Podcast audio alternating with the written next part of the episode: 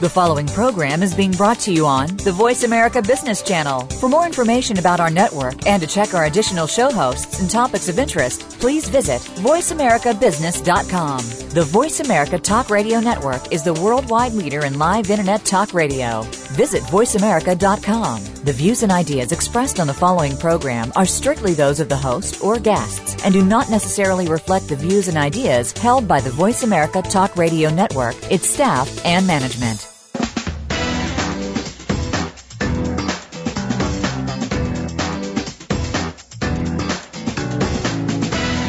Welcome to the most nutritious hour of business talk all week. This is Coffee Break with Game Changers, presented by SAP. The best run businesses run SAP. Your host and moderator is Bonnie D. Graham. You'll hear from the innovators who have learned to use game changing technologies to shake up the status quo and help move today's businesses in new directions. Now, here's Bonnie D. Graham. And Happy New Year from SAP Game Changers Radio. Today's buzz phrase is corporate social responsibility. What? We're telling you you got to do something new this year? Maybe do something better you've already been doing? Okay, let's have a little truth time here. Everybody listening, on a scale of 1 to 10, I want you to rate your corporate social responsibility program. Obviously, if you don't have one, that's a big zero. But if you have one and it's below 5, you know who you are. I've got four wonderful experts here who may inspire you to raise the bar in 2013. They may inspire you not only to raise the bar, but tell you how to do it. So let me tell you who's on the panel with me. Great guest today, Daniel Elliott, and here's his quote. He says, international corporate volunteer programs are a win-win-win proposition. That's three wins. The host organizations gain access to pro bono world-class consulting services. That's one. The volunteers gain a unique once-in-a-lifetime experience. That's two. And the companies enhance their brand. We all know how important that is and increase exposure to new markets. That's three. We'll be visiting with Daniel in just a few minutes. Rebecca Wang is with us, and she says the betterment of our society is not a job to be left to a few. It's a responsibility to be shared by all, and she's quoting David Packard. And Brittany Lothe is not with us today. She helped to arrange this panel, but I'm just going to read a quote from Brittany to honor her. She says, plan like a pessimist, think like a realist, act like an optimist, and above all, love what you do. And we'll be integrating that into our conversation. We're joined today by Garrett Jones, and he says, global corporations are playing a catalytic role in accelerating community engagement around the world, transforming the way individuals, organizations, and societies think and operate. In essence, promoting a global culture of service and volunteering. I like that word societies. Garrett, you'll be explaining that more. He says they're also being transformed by the experiences as they continue to innovate, how they impact local communities. We've got some important words in their communities and societies. And rounding out our panel is Evan Welsh. You're not going to believe this quote. Garbage can be good. Okay, put your seatbelt on. Evan has a reason for saying that. He worked with a group of catadores. I hope I'm pronouncing that right. It's the garbage collectors in an association in Brazil and helped them create, you won't believe this, a communications plan. So again, Evan says garbage can be good and he'll be explaining why. So join us at the Game Changers table for smart business talk about the value of corporate social responsibility for your company and your industry. I'm Bonnie D. Graham and welcome. We are live. Today is January what? January 9th, 2013. Happy to be here. Yes, yes, yes.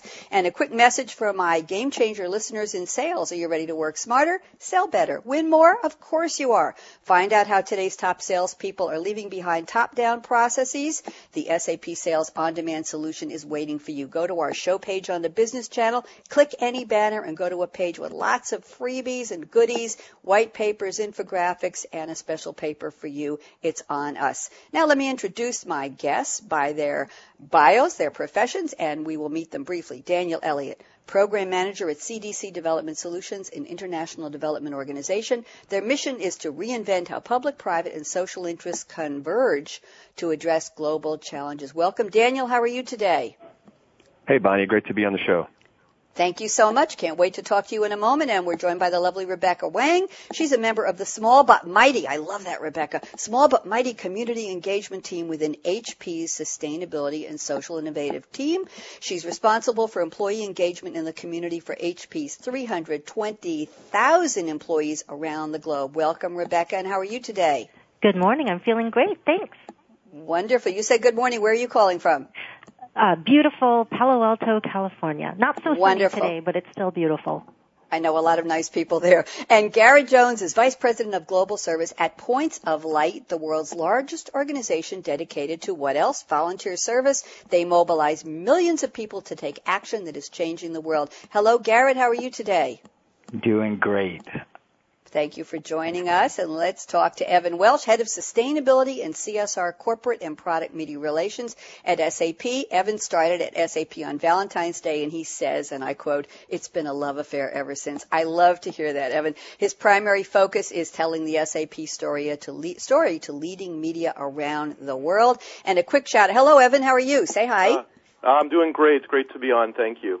Good. Thank you for joining us. And a quick shout out again to Brittany. She is the head of corporate social responsibility for SAP. She leads social investment globally, and she can't be with us today, but a shout out and a hug to Brittany. So Daniel, let's talk about it. International corporate volunteer programs are win-win-win. I've already read the quote. Tell me, who benefits the most or is it across the board equal? Talk to me. It's actually across the board equal. I mean, the the reason I put that quote in, and I think it's one of the driving uh, motivations for companies to participate, is just that it's uh, across the board win for everyone that's participating. Um, you know, organizations that put the investment into their employees, um, you know, get a great benefit from it uh, through retention rates, through loyalty to the company. Volunteers that do this type of experience, you know, these one month um, assignments uh, almost across the board universal say it's a life changing experience for them. They grow professionally and personally as well. Um, and then the local organizations, you know, that uh, most of them are small nonprofits that don't have the um, financial capacity or uh, wherewithal to, you know, advance their organizations to the next level. So this is kind of like a gift to them uh, that helps them not, you know, instead of just a money donation, it's a tools, uh, experience donation, and it just it increases the capacity of everyone that's involved uh, to benefit greatly from these types of programs. Definitely sounds like a win-win-win. I want to ask you a quick question. Companies enhance their brand. Does that involve sending your volunteers out with a T-shirt with your logo? I mean, let's get right down to brass tacks here, Daniel. How do you enhance your brand when you're doing this volunteering?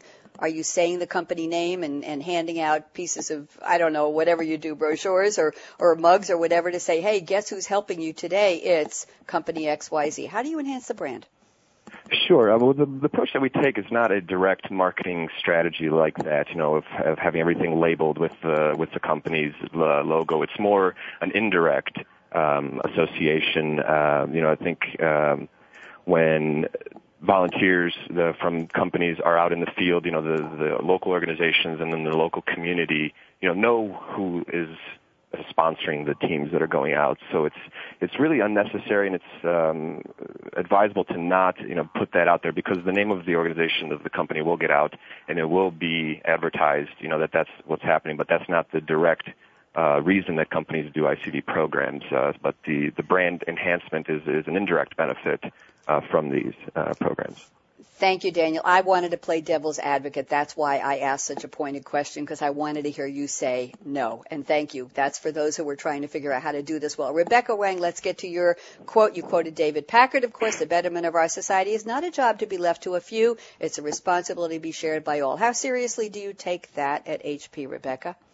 Uh, we definitely do. You know, the, the company has such a rich legacy of giving back to the communities, and it really has integrated that within um, the culture.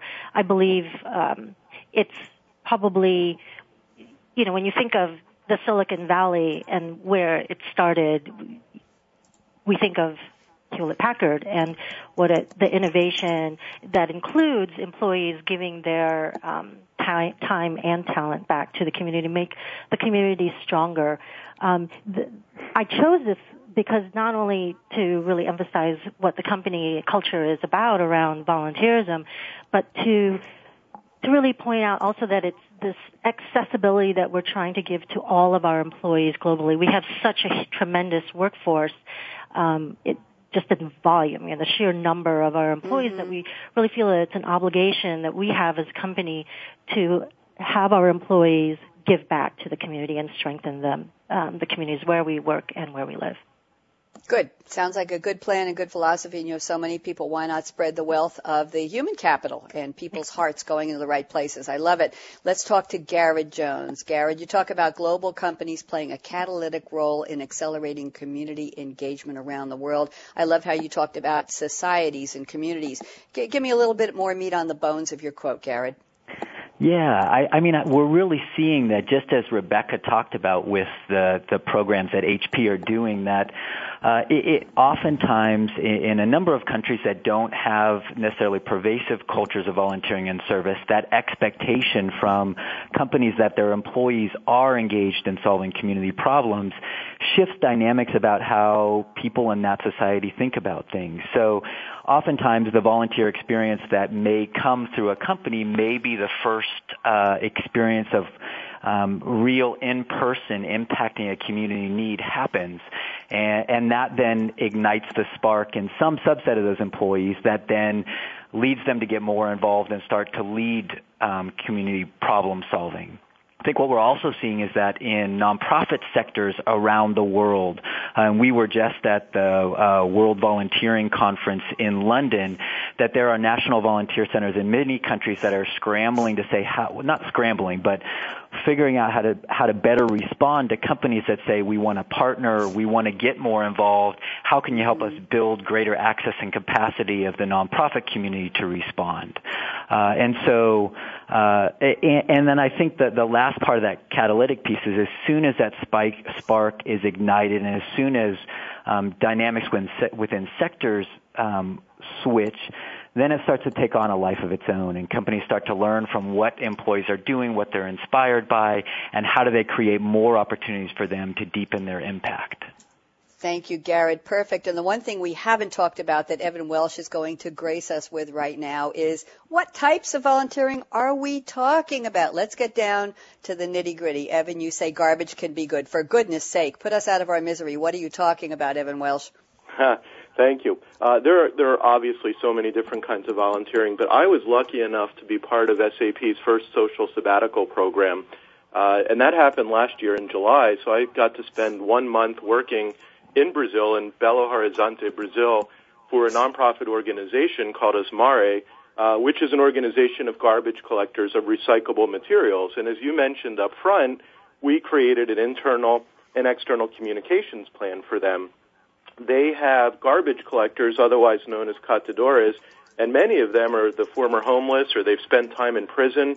They're clearly disenfranchised. They clearly have uh, a bad reputation. They're looked uh, down upon within society. So our job was to create a very positive image of these catadores for the local community and society. And that's why I said garbage can be good because garbage has not only helped get the catadores off the street and giving them a purpose in life, but it's all, they're also removing garbage from society and recycling it for the betterment economically, environmentally, and socially. Very interesting. Would you redo or do anything different about that experience, Evan, or would you say it was one of the best? Uh, it was a tremendous experience. Maybe the only thing I would do differently is ask to stay another month. Ah, bravo. You know what? That's a perfect way to take us up to our first break. You're listening to SAP Game Changers Radio. I am Bonnie D. Graham. Thrilled to be here. When we come back, we'll be talking to my esteemed panel. We're going to go through a little history of volunteering, of corporate social responsibility. We're going to talk about why in 2006, that was only what, six and a half, seven years ago, only six U.S. companies sent 280 employees to four countries. What? Let's see how far we've come. We'll be right back after the break. Don't even think of touching that app. Kevin out.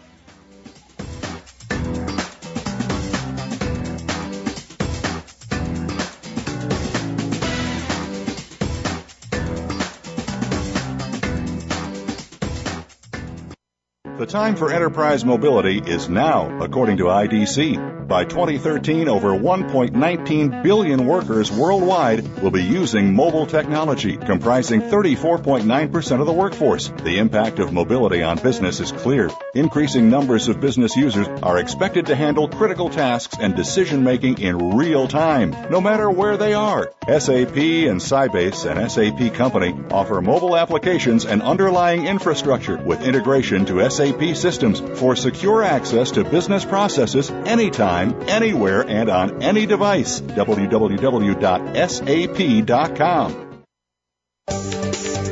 From the boardroom to you, Voice America Business Network.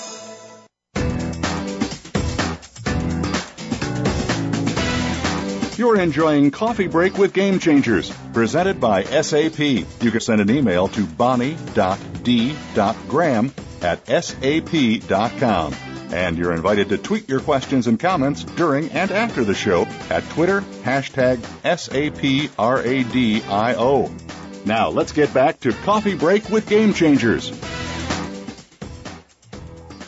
here we are, and my panel are just sitting there drinking something delicious. I can see it, I can feel it in my mind's eye. I want to know what are you drinking today on your coffee break? Let's start out with Daniel Elliott. What you drinking? Well, I'm drinking Taste Nirvana Thai tea, um, and the reason I'm drinking that is uh, CDC Development Solutions is an organization we've done work in about 80 countries on five continents uh, since our inception. Um, uh, but we're excited in May of this year to go to a new country, which is going to be Thailand, for uh, uh, mm. John Deere's uh, inspirational leadership program that we run for them. Very nice. And how does that tie to your coffee? Tie? I'm sorry? I said, how does that tie into your coffee, what you're drinking? Okay, sorry, bad pun no. there. you got to forgive me. Let's go to Rebecca. What are you drinking today, my dear? Well, I'm drinking my usual uh, drip coffee, and it's not so important that uh, what the type of coffee it is, but mm. where I mm-hmm. got it from, and it's my neighborhood yes. cafe. It, um, I am really proud to have um, been a part of our local neighborhood kind of civic engagement um, initiative where we these young professional couples we all moved in around the same time, kind of this community in transition, and we decided we want to to create this what kind of upgrade this little retail area that was in our neighborhood. And when we um, brought in this cafe, it really changed everything. It, has, has, become the real hub of our little tiny community. And um, Menlo Park, California, maybe not many people know of, of it um, 15, 16 years ago when I first moved in, but now it's become quote unquote home of Facebook. So um, Menlo Park, California and Cafe Very Zoe. nice. Of Cafe Zoe. I wanted you to do a shout out. That's Yay. a charming story. Yay! Drink up. And let's talk to Garrett Jones. What are you drinking today, Garrett? You know, Bonnie, this morning I'm actually uh, drinking a home brewed cup of uh, Peet's coffee that takes me back to my uh, hometown roots in Novato, California, and this cup has uh, gone with me uh, to cups of coffee in many places, living in India for a while and South Africa for a while. But the the ritual that accompanies these uh, this cup these days is one brewed with my two young daughters sitting at the kitchen table where I offer them a cup and they uh, always laugh and decline and then when the coffee pot is done brewing and it beeps we joke that the school bus is pulling up outside and they uh, they they decline that as well. So home brewed cup of coffee I love it. Great story. Thank you. And Evan what's in your cup today? Well, in my cup is freshly squeezed uh, orange juice and, and grapefruit, which I make every day, uh, and I also make it for my daughter. Uh, but she would actually prefer the coffee. She asks me, uh, she's eight years old, she'd like to drink coffee already, and uh, once in a while I let her uh, have a tiny sip. But I'm I'm drinking freshly squeezed uh, juice, and it's something that I love to make for both of us in the morning.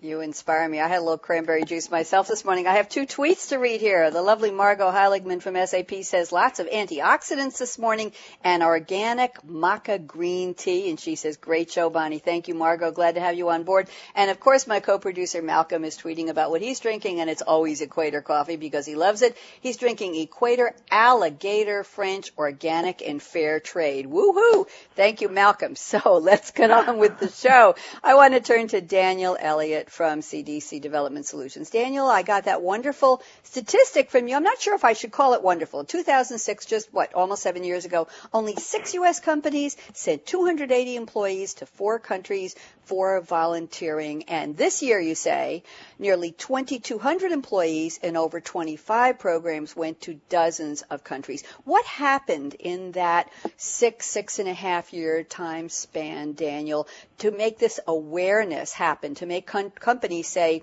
you know, I think we should climb on board? What happened? Sure. Um, yeah, and that's uh, the statistics from our uh, benchmarking study that we survey um, mm-hmm. various companies across the world on what they're doing uh, with these types of um, international corporate volunteers and programs.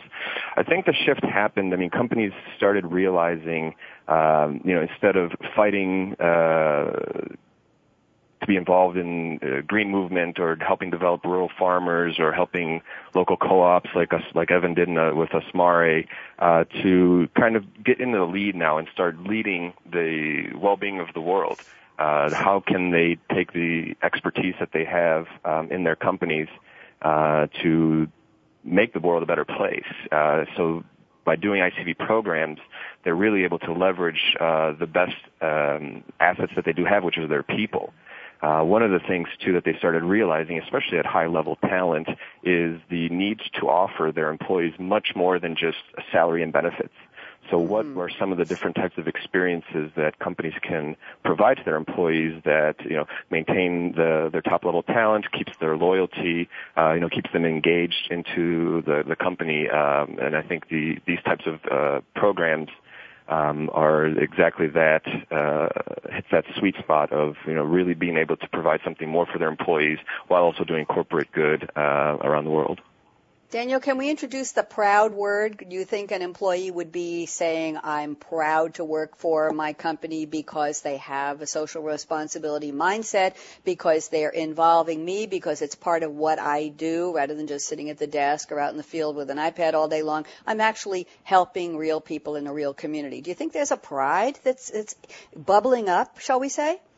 Definitely, and I think it's even stronger for the millennial generation. You know, folks that mm-hmm. are um, already a couple of years out of college and are uh, getting into the workforce. You know, the next generation of the leaders within companies across the world. Uh, they're demanding these types of opportunities. They want to do more than just their nine to five job. Um, and given you know how workaholic most people are, you know, there's really not that much time uh, for folks to do things outside of their their day job. So when companies provide these types of opportunities, it's a real benefit for them uh, to then say, yes, I'm really proud to be uh, working at SAP because of the social sabbatical program or any of the other companies that do programs like this. I think it's especially effective way to uh, retain talent and to uh, engage, especially younger workers as they progress through their careers.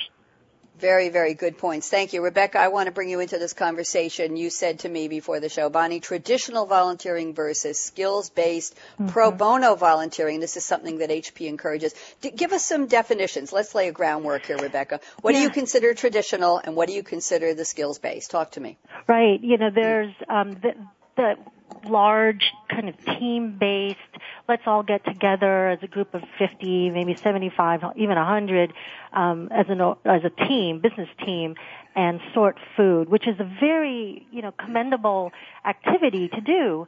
Um, and you, you are obviously you've got a goal of maybe sorting through say 2,000 pounds of food, which is definitely um, important for that um, food bank to get through and be able to provide to its um, clients.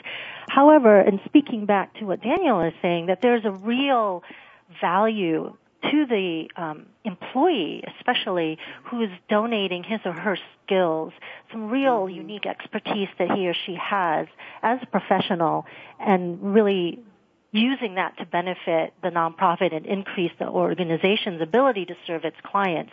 And in fact, when we did um, a study from across uh, our volunteers who participated in this traditional volunteering versus skills-based or pro bono, again, using your professional skills um, mm-hmm. to, to, do better in the community, there was an increased um, level of um, morale, positive morale, and feeling pride about being part of HP versus employees who did the traditional volunteering. It's 35% um, increased morale for, for those who did pro bono versus 30, 31 um, for those who did traditional. So there's a real concrete um, evidence of of that value for the employees and being able to give their skills.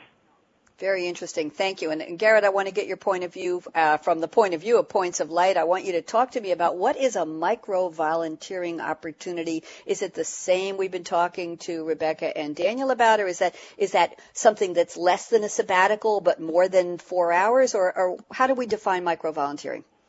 Uh, it's actually uh, it's actually less than a sabbatical and perhaps less than four hours, and I think okay. that it's linking to uh, you know to both uh, what Daniel and Rebecca are saying in terms of, I think there's a lot of focus on um, how do you best connect with employees uh, where they are, and, and, that all happens within corporate culture and where a company is in engaging its in, in kind of the spirit of engaging with communities and and creating opportunities for employees to engage with communities, and so one of the uh, one of the ways that companies are looking at doing this is is you know can they c- create opportunities for employees to volunteer while if they don't have flexibility to get away from their desk uh, say during a uh, as an example um, Mondelez or what was previously Kraft Foods has a delicious difference week that uh, you know their employees in 60 countries around the world engage in over the course of a week, and there are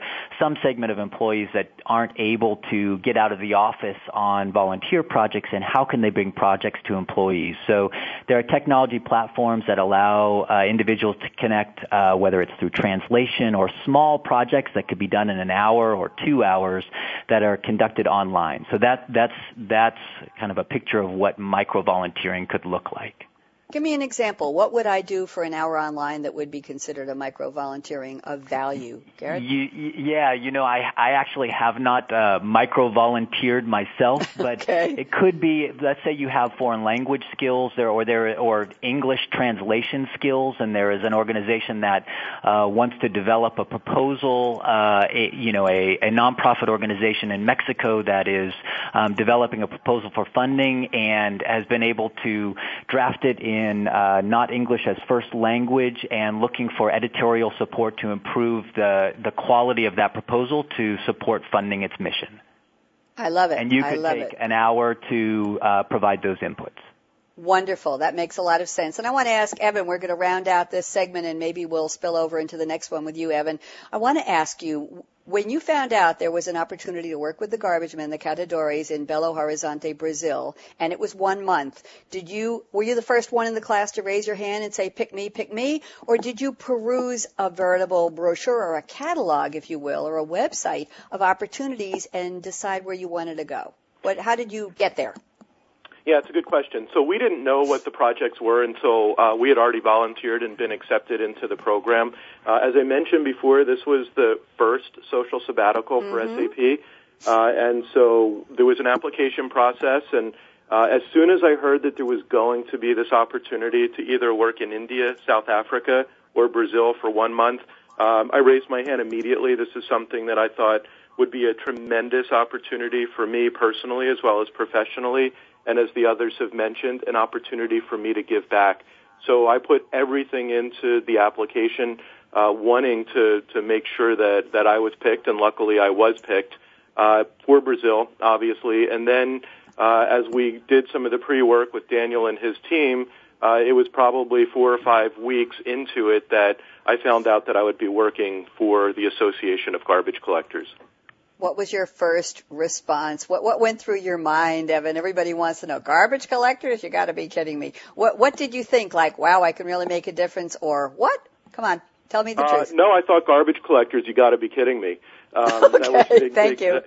That, that was exactly my, my first reaction, but it was a quick one because as soon as I learned the value of this organization and what they were doing, uh, not only for the community but for their employees and beyond, uh, I couldn't wait to get on the ground to help them. Really? And how did they respond to you? You know what? Hold that thought. We're going to come back after the break and talk about what happens on the other side. You sign up for a sabbatical, you sign up for micro volunteering, or something in between the, the hour to four hours and the month long, let's go somewhere really cool and do something amazing. Uh, how, how is that perceived in the community, in the culture, in the society that's the recipient of all this. So we're going to talk to our panel and find out what happens on the other side. How fast are they to embrace it, to love it, to appreciate it? Does it always go well? Come on, subtitle of the show is Tell Me the Truth. So I'm Bonnie D. Graham. This is Coffee Break with Game Changers presented by SAP. We'll be right back after about a 54 second break, enough to take a gulp and a hiccup and go, whoo, that was fun. So Kevin, out.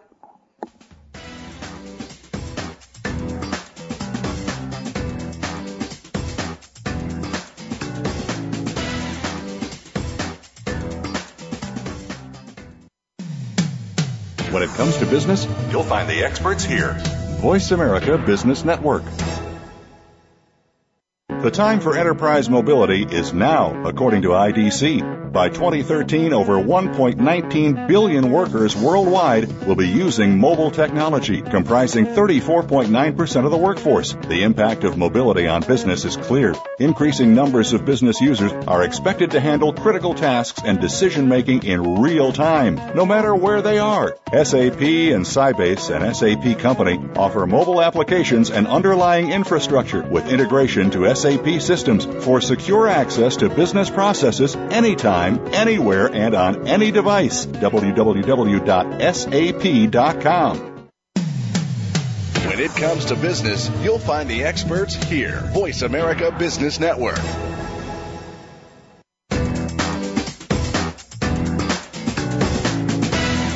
You're enjoying Coffee Break with Game Changers, presented by SAP. You can send an email to bonnie.d.graham at sap.com. And you're invited to tweet your questions and comments during and after the show at Twitter, hashtag SAPRADIO. Now let's get back to Coffee Break with Game Changers.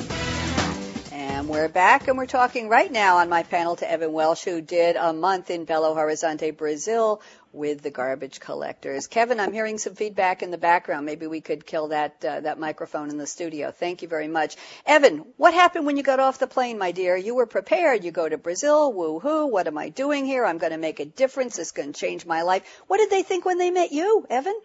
Well, you know, that's a great question. So uh, there were three of us from SAP, and we got started uh, immediately on, on Monday morning after we arrived, and, and we were anxious to get started and to make a difference. And uh, obviously, we needed to learn as much as possible, and uh, after a few days, we're we're still anxious to be able to deliver something. We're all high achievers and, and want to get down to business immediately.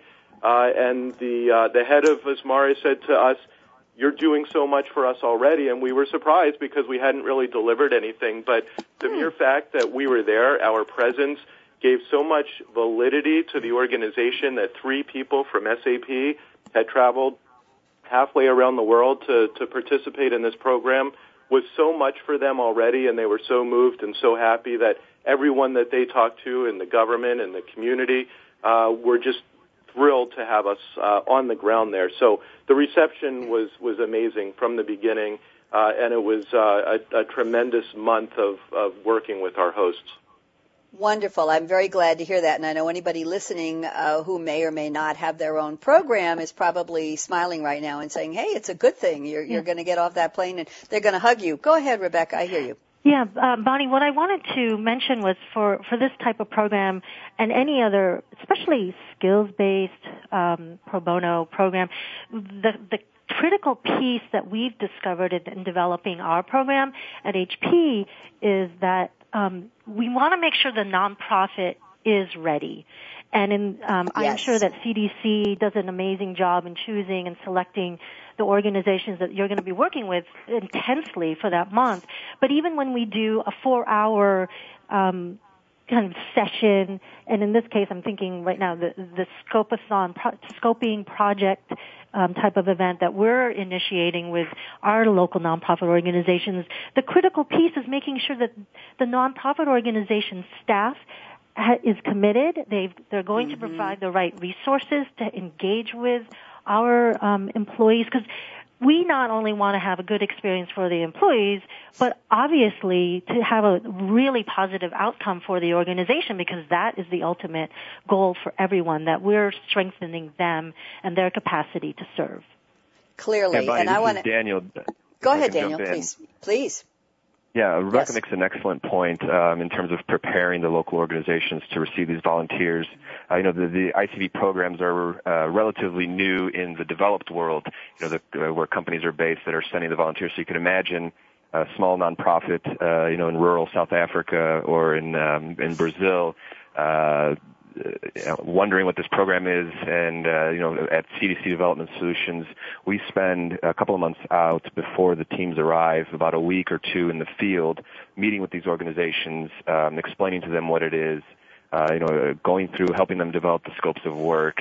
Um, so we do a, a lot of prep work uh, in order to get not only the organi- you know, not only the volunteers ready before the deployment, but also the local organizations on the ground um, ready. And it does take, you know, some explaining because a lot of them will say, mm-hmm. "So let me get this straight. You're sending me a group of, uh, you know, well-educated, world-class volunteers, and I don't have to pay anything for it."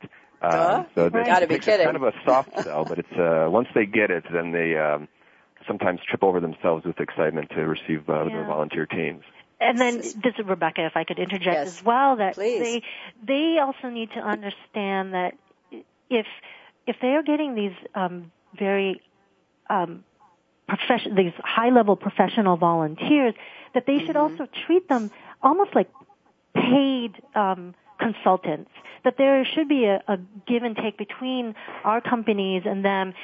That there's a level of um, professionalism that we all need to work towards, and that this isn't, you know, X company coming and, and just really um, there to bestow ourselves and our gifts to them. That it, it mm-hmm. it's a mm-hmm. it, it should be a one to one, you know, um, a give and take. Exactly, exactly, and that's when oh, you really good. see some success.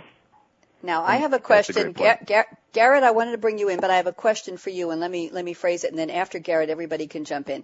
We've talked about, I've talked about, and I've asked you about the role of the people who are going on this trip or doing the micro volunteering. We've talked about the recipients on the ground in the country or wherever you're going. We've talked about the corporations that are doing this and how good it is for the employees. But let's talk about how do you know what program is right for your company and your employees. And let me reference Garrett. I understand that Points of Light has affiliates in 250 cities in more than 20 countries. You're in partnership with thousands of nonprofits and corporations. You engage 4 million volunteers and they give 30 million hours of service a year. Absolutely overwhelming, astonishing numbers. So my question is, how does a company who talks to Points of Light say, Garrett, we want to help you. We want you to help us put together a corporate social responsibility program. But how do you know what will be right? That maybe it's not working with the catadores in Brazil. Maybe it's not sweeping a, a, a bad neighborhood a park in an inner city somewhere. How do you know what to give them that will work for that company and their employees? Talk to me. Yeah, and I think that uh, uh, you know I, I don't think it's as much giving them as having the dialogue about what are the objectives and what are they really trying okay. to achieve. And and most companies these days have these kinds of programs in place and are looking at how do we strengthen them, how do we build momentum. So I, it's mm-hmm. looking at the objectives, it's looking at the connection points and how companies are structured internationally? Uh, is it is there CSR kind of is this where does it sit within the organization in terms of mm-hmm. departments and how do they ma- how are they managing or thinking about managing it internationally? And I think what I think where it uh, part of the discussion has been looking at volunteer programs in terms of the SAP sabbatical program and so forth that are sending volunteers internationally, but with many of these companies, HP included, you've got um, vast employee populations in countries around the world that are looking yeah. to say, how do we get involved in our local community? And so I think the, the council is to say, how do you start to create efficient access to those kind of opportunities? How do you create some ways to ignite employee engagement? Uh, one of the things that we've done recently with Visa is support them in um, in launching a global volunteer month that more than anything just ah. says, hey, this is something that we're doing as a country.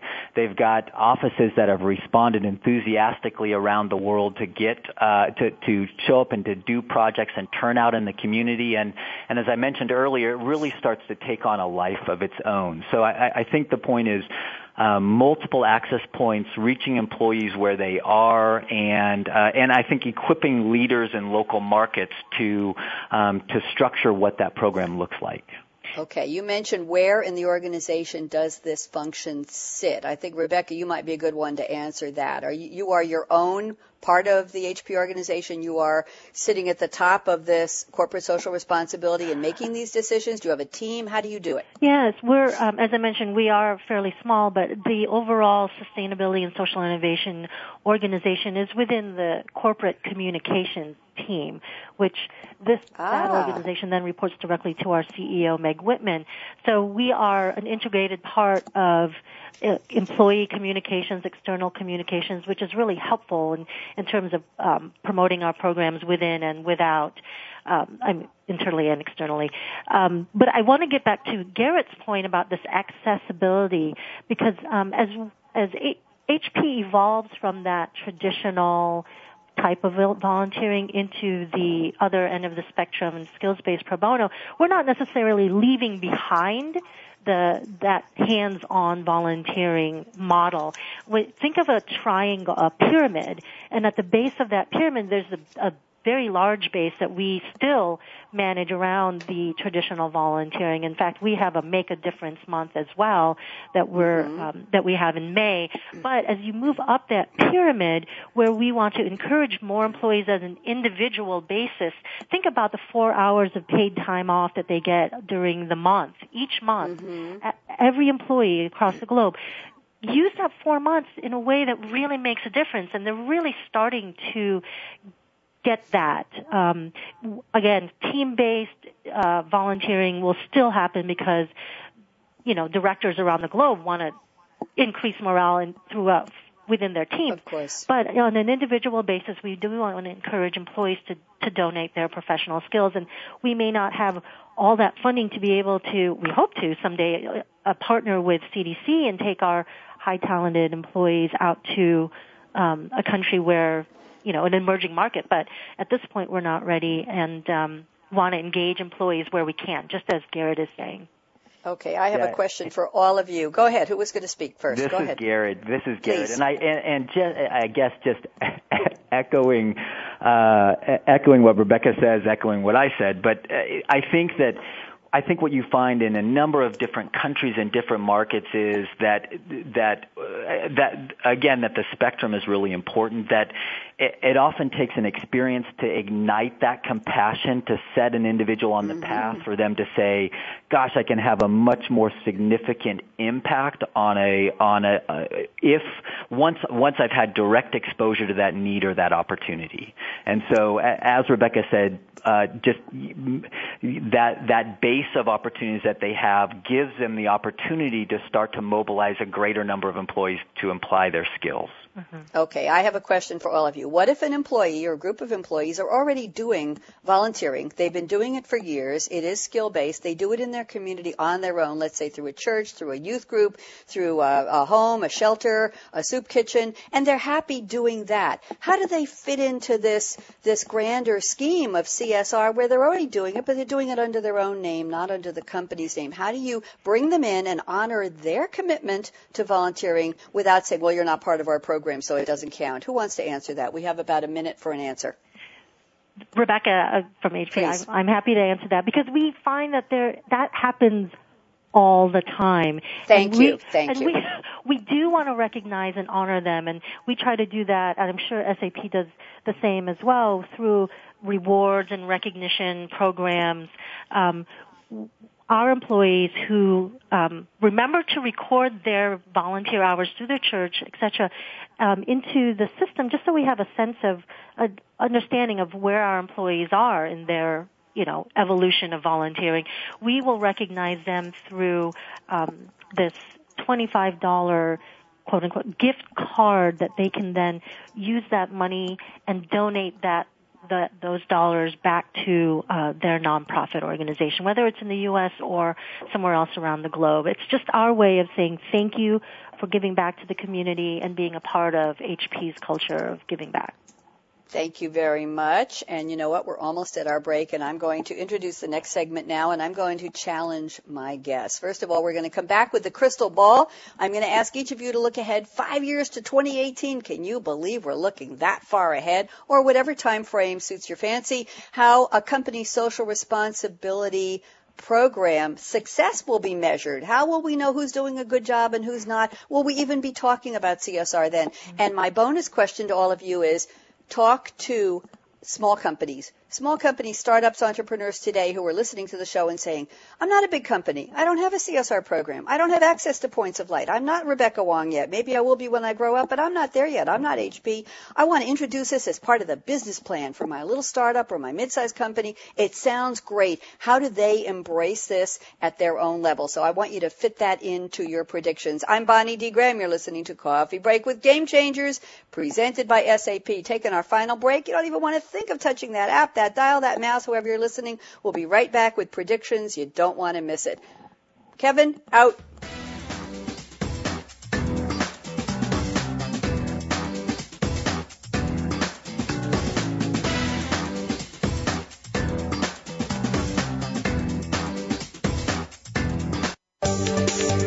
From the boardroom to you, Voice America Business Network. The time for enterprise mobility is now, according to IDC. By 2013, over 1.19 billion workers worldwide will be using mobile technology, comprising 34.9% of the workforce. The impact of mobility on business is clear. Increasing numbers of business users are expected to handle critical tasks and decision making in real time, no matter where they are. SAP and Sybase, an SAP company, offer mobile applications and underlying infrastructure with integration to SAP systems for secure access to business processes anytime anytime, anywhere, and on any device. www.sap.com. Voice America Business Network. The bottom line in business.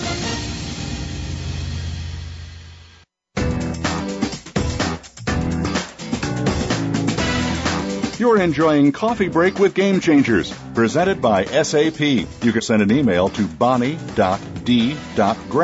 at sap.com. And you're invited to tweet your questions and comments during and after the show at Twitter, hashtag SAPRADIO. Now let's get back to Coffee Break with Game Changers. And here we are, time for the crystal ball. I'm going to open this segment up with Daniel Elliott. Daniel, what do you see five years ahead for CDC? What do you see for corporate social responsibility and volunteering in general? Go. Sure. Um, exponential growth, I mean, across the board. Uh, like we mentioned earlier, you know, 2006, there were six U.S. companies doing things like this.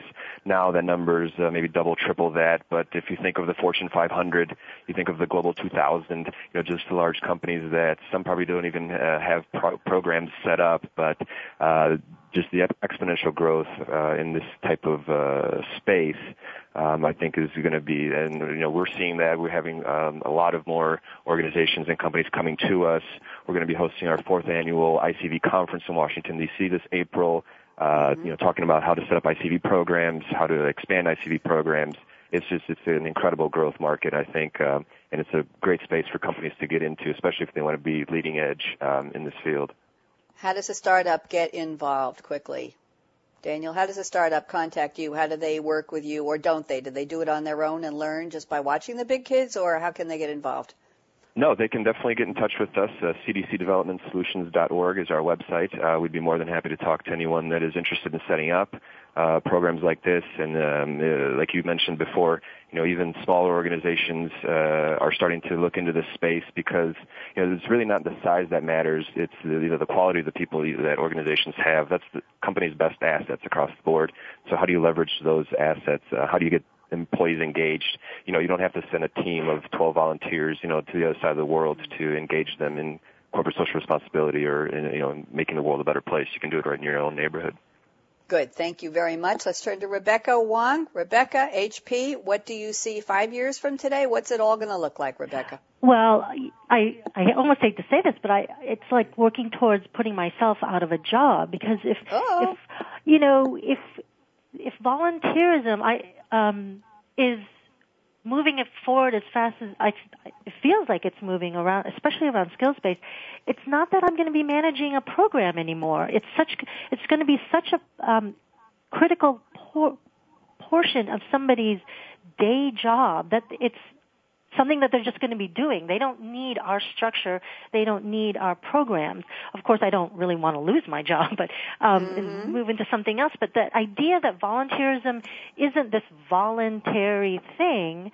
Yes, it's it's something that I choose to do, but also that it's such an integrated part of my day job as this company, whether it be large or small, that we, they don't necessarily need our infrastructure. And CSR will more probably be able to concentrate more on the impact measurement as opposed to just the program delivery. Thank you. We want to make sure you're not out of a job, but I'm sure you'll you. I'm sure you'll land well. Okay, Garrett Jones, Points of Light. What do you see five years ahead? Who's going to be doing it? Will it grow? Do you agree with Daniel Elliott? What do you think? I yeah I I agree with both Daniel and uh, similar sentiments of Rebecca. I mean I think we'll be ta- we may be talking about CSR as a as a necessary step in the evolution of countries, but that it will have uh, that that companies will have been infected by this social enterprise uh, transformation that is happening, and that uh, social impact and value creation will um, will kind of be inextricably tied for the business, for its customers, and the communities in which it operates. And it will have taken the, these kinds of programs will have taken on the life of their own. They'll have inspired business leaders who will set the course of the businesses to improve uh, social value in line with profitability. Okay, sounds good. And let's turn to Evan Welsh. Evan, what do you see? Yeah, I agree with everyone. And I, I think that not only will more businesses become involved in CSR, but more individuals within all sorts of businesses, small, medium, and large, will want to become involved too. And, and regards to the social sabbatical program, I think we've mm-hmm. just scratched the surface. Obviously, at SAP, we did three last year, and we're planning to do more this year. And people want to do good and they want to pay it forward. And I think skills-based volunteering is, is such a great way to be able to take your expertise and bring it to people who really wouldn't be able to afford it, uh, but that have the benefit of, of having you work with them. And I've talked to so many people within SAP and outside of SAP about this program, and I just get the sense that people are so hungry for these experiences uh, and the world really has gotten smaller, and, and it really is possible to do this. And as Daniel has said, it, it is a win-win-win situation for the individual, the company, and, and the nonprofit. Uh, and I think that given more opportunities, there's always going to be demand for these opportunities from people. So I just think it's going to grow. It's going to grow exponentially, and and I, I think the world will be a better place because of it. Okay, thank you all for your predictions. I have a bonus question. I can give you each about 20 seconds, so let's keep it really, really tight. My question is for a small company, uh, somebody with a, an entrepreneurial gleam in their eye, getting ready to put together a business plan. Maybe they're going to look for a VC or an angel to invest in their idea. They're putting together a board of directors. They're putting together a go-to team who's going to rock the world with this new business idea. Would it be a smart idea for this startup to put in their initial business plan, we are going to have a corporate social responsibility program from the get-go when we launch the company. Daniel, yes or no, and why? Quick. Definitely. Um, or, like I said before, you know, it's not the, the quantity of your CSR program, but it's the quality. Uh, small organizations, uh, you know, that are looking to do this and integrate it into their business plan, see what your skill sets are, see what your employees are good at doing. There's organizations, you know, in the community and abroad as well that are just starving for uh, skills-based knowledge, um, that transfer of the, the wealth of experience that, that they're able to give out. So don't worry about size and scale, just worry about quality and delivering what you deliver on a day-to-day basis. There's there's organizations out there that need that expertise and that help. Thank you, Daniel. Rebecca Fast, what do you think? Put yes, in the business plan? yes, absolutely. Daniel mentioned at the beginning of the hour about um, millennials now, and these are the, mm. the future employees who we all want to hire but are also starting their own companies, right? And especially seeing that in the Silicon Valley, it's an expectation. So I don't think that it's something that um, they need to worry about. It's just something that they're going to do. And um, they can certainly come to us big guys, if you want to call us that, for the help. But they're also finding their own paths. So, okay. yeah, it's. I think Thank you, gonna... Rebecca. Thank you, Garrett. I want to get you to weigh on in this real fast, and then Evan. I'll give you each 15 seconds because we're hitting the edge. Go ahead, Garrett. This is Garrett. I don't know if I would necessarily include a CSR and a startup company's business plan, but to the degree that they could link their customers, uh, their products to social needs and how they're actually improving a broader community, uh, a societal need through the work that they're doing, mm-hmm. there, there's a lot, there's an opportunity to reach a much broader investment core and uh, market base. Okay, thank you. And Evan, let's wrap this up. 15 seconds, go. Yes, no, yep, maybe. Yep, absolutely. And I agree again with everything everyone said. I think it's good for employee attraction. It's good for employee retention. Uh, I think, as Rebecca said, millennials are going to expect this. Uh, I think it's good for the, the company's brand and, and for overall awareness, and it's good for people development. So I would definitely vote yes. I think it's easier to do it up front than to add it later. Great point. Thank you all. And it's time for me to give my predictions. And I've got them written down. I know what's coming up next week. Ha ha. On Coffee Break with Game Changers. Wednesday, January 16th. Surprise. We're going to introduce a new format as an experiment on the show. I'm going to have two topics in one hour. Woohoo! And two separate panels. First half will be CRM, Customer Relationship Management. Remember me with panelists Paul Greenberg, Ray Wang, and Jamie Anderson. What a panel. Part two in the second half, we'll try out a topic called Big Data Brain brain power for 2013. Fast, faster, and wow, we're going to have Michael Krigsman, Kai Fink, Denise Brody, and maybe Steve Romero. Wednesday, January 23rd will be a surprise topic. Just wait and see.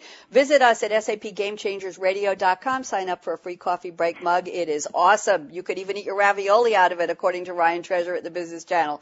Shout outs to Anka Rebel, Malcolm Kimberlin, Supermom, Brittany Lothe. We're giving you hugs and kisses. Hope you're well. The Business Channel team, thank you to Kevin and Chad for chipping in and get well wishes to Brad. And thank you to my guests, Daniel Elliott, Rebecca Wang, Garrett Jones, and Evan Welsh. I'm Bonnie D. Graham. My parting thoughts, as always, what are you waiting for? Go out and be a game changer today. Bye bye. Thanks again for tuning in to Coffee Break with Game Changers, presented by SAP. The best run businesses run SAP. To keep the coffee break conversation going, tweet your questions and comments to Twitter, hashtag pound sign SAP RADIO. Please join your host, Bonnie D. Graham, again next Wednesday morning at 8 a.m. Pacific Time, 11 a.m. Eastern Time on the Voice America Business Channel. Have a great week.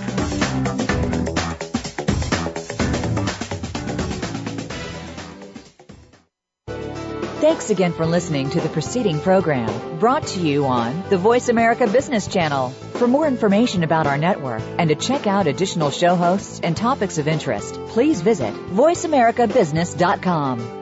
The Voice America Talk Radio Network is the worldwide leader in live Internet talk radio. Visit voiceamerica.com. The views and ideas expressed on the preceding program are strictly those of the host or guests and do not necessarily reflect the views and ideas held by the Voice America Talk Radio Network, its staff, and management.